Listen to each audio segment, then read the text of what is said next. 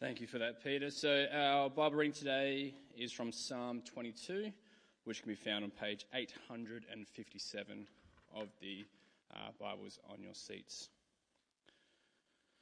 So it's Psalm 22, page 857, and starting at verse 1. My God, why have you forsaken me? Why are you so far from saving me, so far from my cries of anguish? My God, I cry out by day, but you do not answer. By night, but I find no rest. Yet you are enthroned as the Holy One. You are the one Israel praises. In you our ancestors put their trust. They trusted, and you delivered them. To you they cried out and were saved. In you they trusted and were put not to shame. But I am a worm and not a man, scorned by everyone, despised by the people. All who see me mock me. They hurl insults, shaking their heads. He trusts in the Lord, they say. Let the Lord rescue him. Let him deliver him, since he delights in him. Yet you brought me out of the womb. You made me trust in you, even at my mother's breast. From birth I was cast on you. From my mother's womb you have been my God. Do not be far from me, for trouble is near, and there is no one to help. Many bulls surround me, strong bulls of Bashan encircle me, roaring lions that tear their prey open, their mouths wide against me. I am poured out like water, and all of my bones are out of joint. My heart has turned to wax, it is melted within me. My mouth is dried up like potsherd, and my tongue sticks to the roof of my mouth. You lay me in the dust of death, dogs surround me, a pack of villains encircles me. They pierce my hands and my feet, and my bones are on display. People stare and gloat over me. They divide my clothes among them and cast lots for my garment. But you, Lord, do not be far from me. You are my strength. Come quickly to me. Deliver me from the sword, my precious life from the power of the dogs. Rescue me from the mouth of the lions. Save me from the horns of the wild oxen. I will declare your name to my people. In the assembly I will praise you. You who fear the Lord, praise him. All you descendants of Jacob, honour him. Revere him, all you descendants of Israel. For he has not despised or scorned the suffering of the afflicted one. He has not hidden his face from him, but has listened to his cry for help. From you comes a theme of my praise in the great assembly. Before those who fear you, I will fulfil my vows. The poor will eat and be satisfied. Those who seek the Lord will praise him. May your hearts live forever. All the ends of the earth will remember and turn to the Lord, and all the families of the nations will bow down before him. For dominion belongs to the Lord, and he rules over the nations. And the rich of the earth will feast and worship, and who go down to the dust will kneel before him. Those who cannot keep themselves alive, prosperity will serve him. Future generations will be told about the Lord. They will proclaim his righteousness, declaring to the people yet unborn, he has done it.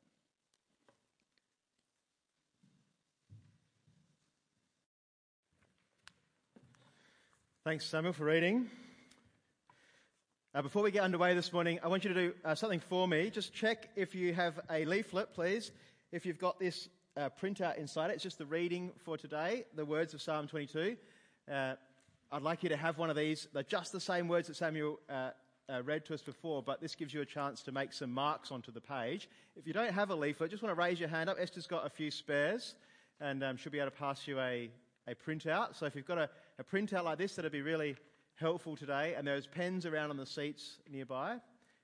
Feel free to grab a pen as well. If you don't have a leaflet, Esther's got some, and grab one. It'll be helpful for you as we work our way through this passage this morning. If we haven't met before, my name's Carl. I'm the senior pastor here. I'm very thankful for William Taylor's help on this passage. He's a pastor from the UK. He's helped me to think through and understand how this passage works. Well, I wonder where you were on the 9th of September this year. My family and I were staying up at Burra. We were having a weekend away. And on the morning of the 9th of September, I woke up, as I do most mornings, kind of reached over to my phone on the bedside table to check what time it was, and then not long after that, sort of opened the news app to see what was happening in the world, and I kind of let out an audible gasp. I think it might have even woke Meredith up, because overnight, the Queen had died, and the news articles were full of information about this. She was an elderly woman, and I think most of us probably weren't much taken aback by this, but we were probably saddened at that news. And the following days, the news cycle was just filled with stuff to do with the royal family. King Charles, now the king, was in the spotlight. Surprisingly, I think, for most of the commentators, he seemed to be very warmly welcomed wherever he went in the UK as well. People lined the streets to catch a glimpse of this new king. But he was also, wasn't he, a man under enormous pressure at that point in his life. All the news cycles were focusing on him.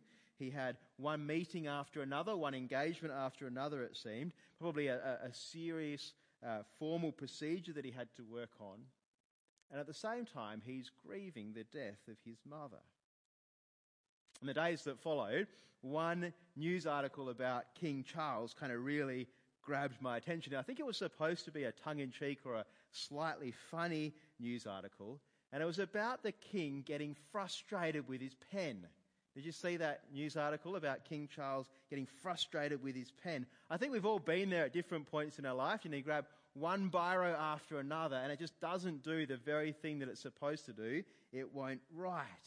And it is infuriating. And King Charles lost his cool. Now, many of the news articles picked up, or news outlets picked up on this story of the new king getting frustrated. Partly because it's a little bit funny, but I also think it's partly because it shows his humanity. It shows that he's really just like you or I. When his pen doesn't work, he loses his cool.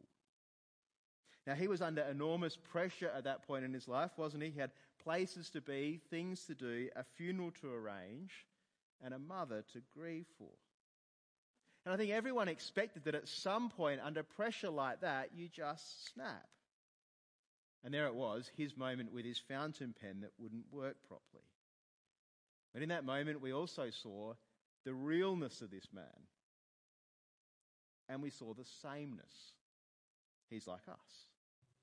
Now, there should be no surprises there, really, should there? He is, after all, just a human king. Sure, he's had a fair bit of training and preparation for his role, and he comes from a unique family. But when all's said and done, he's human, just like you or I. I think it's too early in time, really, to know what sort of a king King Charles will go on to be. For the sake of the UK and the wider Commonwealth, I hope he's a just and wise and gracious king. I hope he lives well and points people to Jesus. None of us really here, I think, though, came today to talk about King Charles. But I want you to be thinking about a different king this morning. And here's the question that I really want you to go away thinking about. Who is God's king, and what is God's king like? Who is God's king, and what is God's king like? This week we're looking at Psalm 22 together. It's a psalm that was written by another king, King David. He was Israel's great king. In fact, his kingship was so great in Israel that he becomes kind of known as the archetypal king. In other words, when you think of Israel and you think of kingship, you're supposed to think of King David. He's Israel's great king. And so the Psalms that King David wrote, and he wrote a lot, help us to see what Israel's king is like. And by extension, they help us to see what God's king is like. And this psalm will see the pressure that God's king faces. If you walk away with nothing else from today, I hope it's this. I hope you walk away knowing that God's king stays faithful to God even when he feels under immense pressure, even when he's abandoned, even when he's despised by the people, even when he's viciously mocked and attacked. He stays faithful. Indeed, right up to the point of death, God's king stays faithful.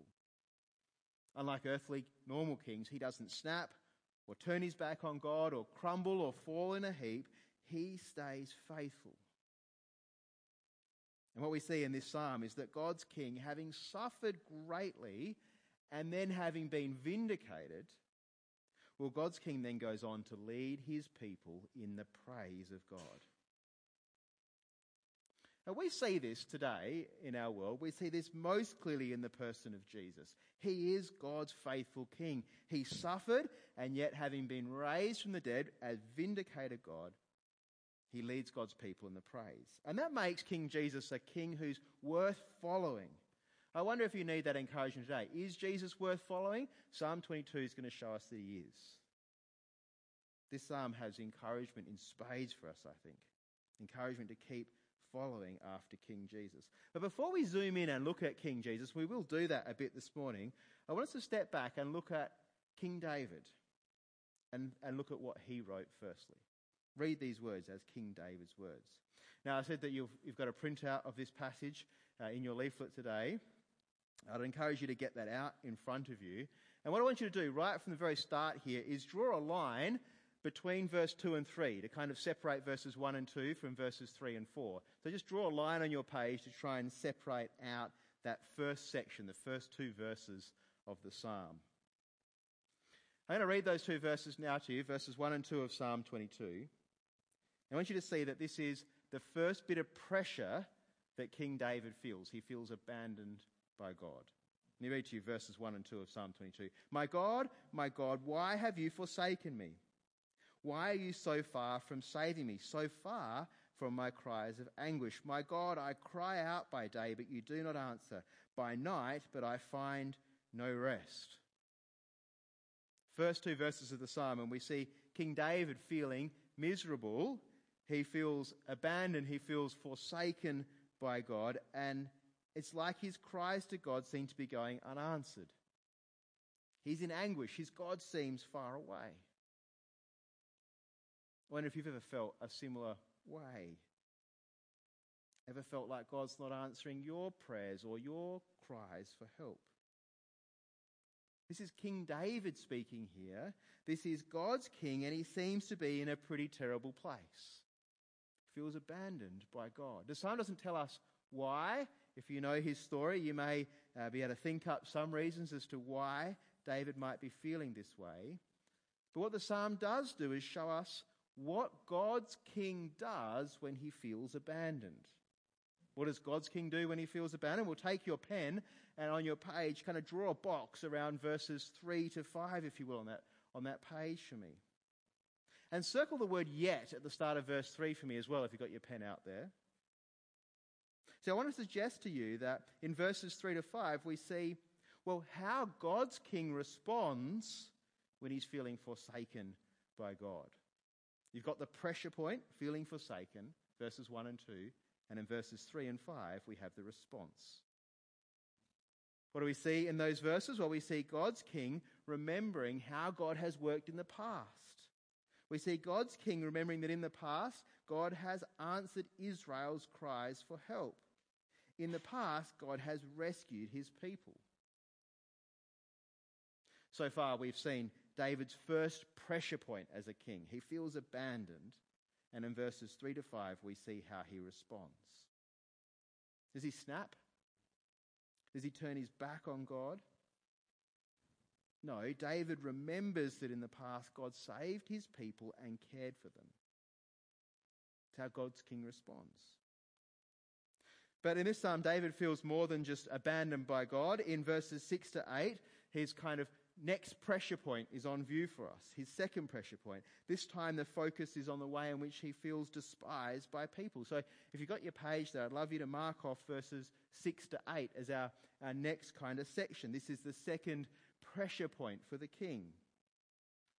Here David tells us that he's been insulted and despised and mocked by people. And if we're summarising verses 6 to 8, I'd say that the overall message is that he's been despised by people. Everyone mocks him. They hurl insults at him. They taunt him. Confronted with that pressure, that opposition, how will God's king respond? Does he crumble and fall in a heap? Does he falter under the pressure? Does he try and resign from his job? Does he get angry with God, or does he walk away? No. When facing the immense suffering that he's got here, he stays faithful. In verses 9 to 11, we see the way in which David, God's king, responds to these attacks. And again, the section starts with that word yet. You see that there? Maybe draw a circle around that word yet again. Kind of marks off this response section. David is despised by people, yet in verses 9 to 11, he remembers that God is the one who sustains him. He's the one who brought him into this world. He remembers it's God who made him, God who gives him life. And King David declares his trust in God. You see what I've seen so far? We've seen two pressure points. God's king feels abandoned, and yet he remains faithful. Then we've seen God's king despised by the people, and yet he remains faithful. The next section, verses 12 to 18, you might like to block out on your page for me, verses 12 to 18. Here we see the third pressure point for the king. He's exhausted in this section, destroyed, and ultimately he's handed over to death. Let me read these words to you from verses 12 to 18. This is what it says. Many bulls surround me, strong bulls of Bashan encircle me, roaring lions that tear their prey open, their mouths wide against me. I'm poured out like water, and my bones are out of joint. My heart has turned to wax, it's melted within me. My mouth is dried up like a potsherd, and my tongue sticks to the roof of my mouth. You lay me in the dust of death. Dogs surround me, a pack of villains encircle me. They pierce my hands and my feet. All my bones are on display. People stare and gloat over me. They divide my clothes among them and cast lots for my garment. It's pretty heavy words here, aren't they? Pretty emotional words. These are the words of a king who feels defeated and exhausted. He says he's laid down in the dust of death. Bulls and lions encircle him. I wonder if you caught the news this week about the lions that escaped from Taronga Zoo in Sydney. Did you catch that news article? I really love the one where this man, Magnus Perry, was speaking about his family. Magnus and his family had purchased on that night special tickets to the zoo for a program called the Roar and Snore tickets, Roar and Snore program.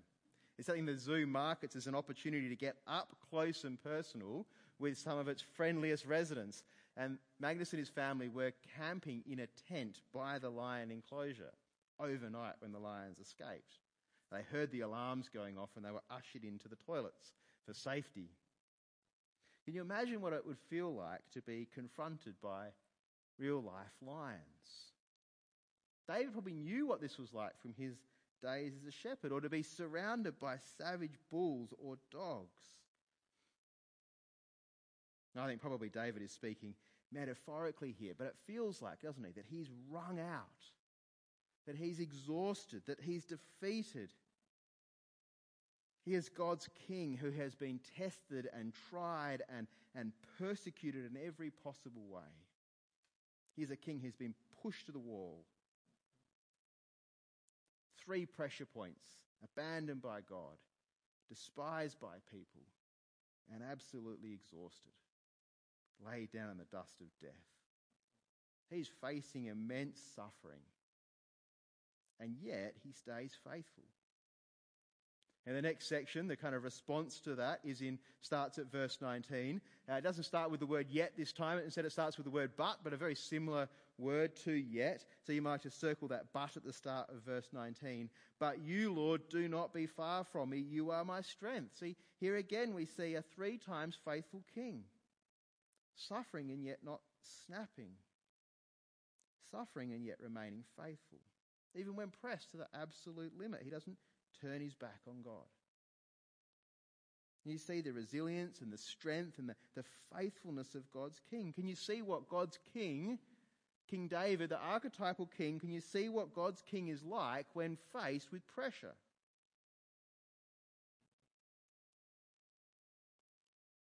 Okay, next I'd love you to get your page and draw a line under verse 21. Verses 22 to 31, they're on the other side of your sheet. I think that section of the psalm is a section of praise from a king who is now being declared victorious. And we'll come back to this section in a few minutes' time. But this is now the praise of the king who's been vindicated for his suffering. Can you see how Psalm 22 works then? It's providing a snapshot of what God's king is like when the pressure's on, especially when faced with opposition or persecution or feelings of abandonment. According to Psalm 22, when God's king's under pressure, they don't crack or succumb to temptation or worm their way out of hardships or persecution or resign from their job. No, God's king stands firm and remains faithful. Now, if that's what God's archetypal king is like, if that's what the character of God's king, then the question that all of us should be asking today as those who live in the New Testament, those who know what Jesus is like, we should be saying, is that what Jesus is like? See, the New Testament wants us to see Jesus as God's king, and so we should be asking, is this how Jesus behaves when under pressure? Is this what Jesus is like? Does he behave like God's faithful king? And I want to show you the answer to that question is a very loud yes. We've been looking at Mark's Gospel as a church, so I'd encourage you to open Mark's Gospel to Mark chapter 15. If you've got a black Bible around you somewhere, grab that and turn to Mark chapter 15. We're going to read from verse 21. The words are going to be on the screen as well, so Mark chapter 15, verse 21 will be on the screen. I'm going to read to you essentially the story of Jesus' crucifixion, his death on the cross. And start at verse 21. I want you to look in this as we read. Look for the allusions back to Psalm 22. A certain man from Cyrene, Simon, the father of Alexander and Rufus, was passing by on his way in from the country, and they forced him to carry the cross. They brought Jesus to the place called Golgotha, which means the place of the skull, and they offered him wine mixed with myrrh, but he did not take it. And they crucified him. Dividing up his clothes, they cast lots to see what each would get. It was 9 a.m. when they crucified him. The written notice of the charge against him read, "The King of the Jews." They crucified 2 rebels with him, one on his right and one on his left.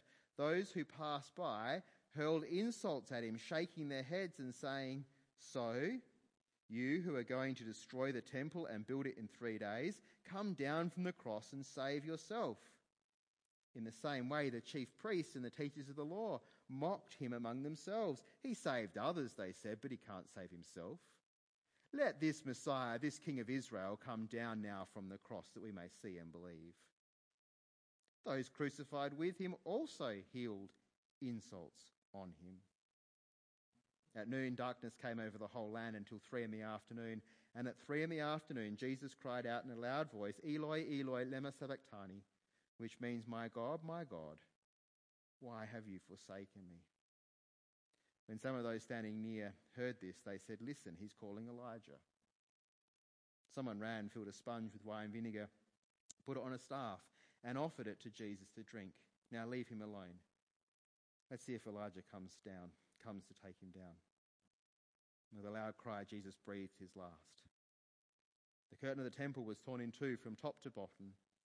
And when the centurion who stood there in front of Jesus saw how he died, he said, "Surely this man was the Son of God." Now, there's a lot going on in this passage, isn't there? But what I really want you to see today are the similarities between this section of Mark's Gospel and Psalm 22. And as you see that, remember what Psalm 22 showed us. It showed us what God's king is like. Can you see here in Mark 15 then that Jesus is God's king? He's faithful despite intense suffering. Look closely at Mark 15. And in verse 24, we see that lots were cast for Jesus' clothes. This matches what we read in verse 18 of Psalm 22. In verse 29 of Mark, we read about those who passed by the cross, hurling insults at Jesus. In verse 31, the chief priests and the teachers of the law mock Jesus. Even those who were crucified with Jesus heap insults on him. Everyone's insulting and mocking him. Hanging on the cross there with no clothes, his bones out of joint, he's on display. No doubt his heart is turning to wax within his chest. He's thirsty and yet he doesn't drink. And it's here on the cross that Jesus dies, laid down in the dust of death. And we see all of these things, don't we, in Psalm 22. And then the kicker of it is in verse 34 of Mark 15. Jesus cries out in a loud voice, my God, why have you forsaken me?" Reference, a direct reference to verse 1 of Psalm 22. The similarities are profound, aren't they, between Psalm 22 and the crucifixion of Jesus? Not just one reference, but many. Some direct references word for word, others kind of allusions pointing to what happens in Psalm 22. And if we looked at the other gospel accounts of the cross, we'd see this also. Look in John's gospel or Matthew's gospel, you'll see these references to Psalm 22 being mentioned there as well. So what does that all mean? Well, if Psalm 22 shows us what God's king is like under pressure, surely in Mark's gospel we see Jesus bearing up under this pressure, bearing up under his execution, his crucifixion. And surely this helps us to see that Jesus is the man who stays faithful to God even though he's killed on a cross. This is God's good and righteous king. And if you want more evidence of that, look to see what Mark is doing in his gospel. Look at verse 26. The charge against Jesus there on the cross, the King of the Jews. I think Jesus would have drawn great comfort from Psalm 22 because Psalm 22 is a psalm that shows us that God's royal ruler would be tested and would be tried. God's king would be abandoned and would be mocked and would be insulted and have his clothes divided up by lots and ultimately would be killed. It wasn't an accident. And this psalm also helps us to see that God's king will be vindicated and go on to praise Jesus. Now, if you're not especially familiar with this story, Jesus' death on a cross, it might seem a bit like a tragedy, God's king killed on a cross. But I think rightly understood, it's actually a triumph, really, isn't it? Because this is how God deals with the sin of the world. This is how God makes for himself a faithful people. It was always his plan. Psalm 22 was probably written 1,000 years before Jesus died on the cross. This psalm and the events of the cross, they help us to see God's good plan. Having gone to the cross, God's royal king is vindicated through resurrection and is then able to lead his people in the praise of God. And it's that praise of God that I think is captured in the second part of that psalm, that starts from verse 22, where it says this in Psalm 22, verse 22, "I will declare your name to my people. In the assembly, I will praise you." See, ultimately, God's royal ruler, God's king, is not abandoned by God. He's not left to decay. He's raised from the dead, raised to the right hand of God the Father, where he is well equipped then to lead God's people in praise. Now, we've seen references to the first part of this psalm in the Gospels. Interestingly, the second part of this psalm is also applied to Jesus in the New Testament. Come with me to Hebrews chapter 2. If you've got a black Bible, you might like to turn to Hebrews chapter 2, or I think it will be on the screen as well. In Hebrews chapter 2 and verse 10, we read these words. Hebrews chapter 2, verse 10.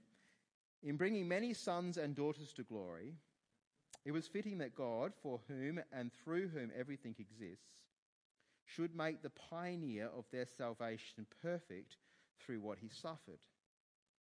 Both the one who makes people holy and those who are made holy are of the same family. So Jesus is not ashamed to call them brothers and sisters.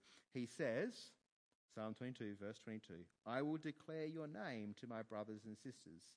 In the assembly, I will sing your praises." Having been made perfect, says in Hebrews, or perhaps to put a different way, having completed his work of dying on the cross, Jesus is then able to lead us in the praise of God. All right, before we finish today, 2 points of application from this psalm. The first is, I think, to do with leadership and who we follow. All of us follow people, don't we? All of us have people who we look to for inspiration in life. Perhaps for you, you're looking to a political leader for that. Maybe it's a movie star, or perhaps you look for inspiration from the YouTubers, maybe PewDiePie or Mr. Beast. I think they're the two most popular YouTubers at the moment. How do you think the politician or the movie star or the YouTuber would face up when they're under extreme pressure? So often our leaders in this world, they crumble or they falter or they crack under pressure. Too often our earthly leaders succumb to temptation that destroys their work. And so I want you to see this morning, if you're following after God's King, if you're modelling your life on His, if you've chosen to be a disciple of Jesus, if you're choosing to follow King Jesus, I want to suggest to you, you've chosen well in that. Because here we see God's King stays faithful under pressure, even pressure to the point of death. We encourage you to keep drawing encouragement from following after King Jesus, the one who doesn't crack under pressure. The final point of application kind of relates to how we would read this psalm. I've been trying to show you this morning that these words of the psalm are the words of God's righteous King. Firstly, they're the words of King David, and then they're the words of King Jesus. You know, as we read the Psalms, I think so often we try to read ourselves into the words. Because it might feel like sometimes you and I are forsaken by God, and it might feel like we're being mocked by those around us. But I want to caution you here, because these words are the words of God's King at the moment. I want to caution you not to necessarily read yourself into these words, but to see them as the words of the King. Now, that doesn't mean they're of no help to us. I think there's a great help in the example of following after the King and sharing in the fate of the King here. Let me give you an example. If you're feeling the weight of things at the moment, if you're feeling abandoned by God, let me encourage you to do what the righteous King does, which is to look back to how God has been faithful in the past. If you're feeling abandoned by God, let me encourage you to think back and see how God's been at work in your life. You might like to even write that down. And if you can't see those things, look back to the story of the Bible and see how God has been faithful throughout history in working with his people. Reflect on God's salvation history to remind you of his saving work and the fact that he doesn't abandon his people. That's a helpful thing to do, but at the same time, I want you to remember this is the words of a king in this psalm. Psalm 22 helps us to see what God's king is like. Helps us to see that he's faithful. Despite feeling abandoned, despite feeling despised by people, despite being beaten and destroyed and even killed. And that means that this King, King Jesus, is a King worth following. King we can follow with great confidence. And he's a King who can lead us well in the praise of God. See, in this psalm, in Psalm 22, the king, having been vindicated, then leads the people in the praise of God. And we see that in the second section of the psalm from verses 22 to 31. How we're going to finish today is we're going to read these words together as a prayer. The words are going to be up on the screen. I'd encourage you to read these words of the vindicated king praising God as words that we can pray to our God together. Will you read with me this morning? The words will be on the screen. I will declare your name to my people. In the assembly I will praise you. You who fear the Lord, praise him. All you descendants of Jacob, honour him. Revere him, all you descendants of Israel. For he has not despised or scorned the suffering of the afflicted one. He has not hidden his face from him, but has listened to his cry for help. From you comes the theme of my praise in the great assembly. Before those who fear you, I will fulfill my vows. The poor will eat and be satisfied. Those who seek the Lord will praise him. May your hearts live forever. All the ends of the earth will remember and turn to the Lord, and all the families of the nations will bow down before him, for dominion belongs to the Lord, and he rules over the nations. All the rich of the earth will feast and worship. All who go down to the dust will kneel before him, those who cannot keep themselves alive. Posterity will serve him. Future generations will be told about the Lord. They will proclaim his righteousness, declaring to a people yet unborn, he has done it. Amen.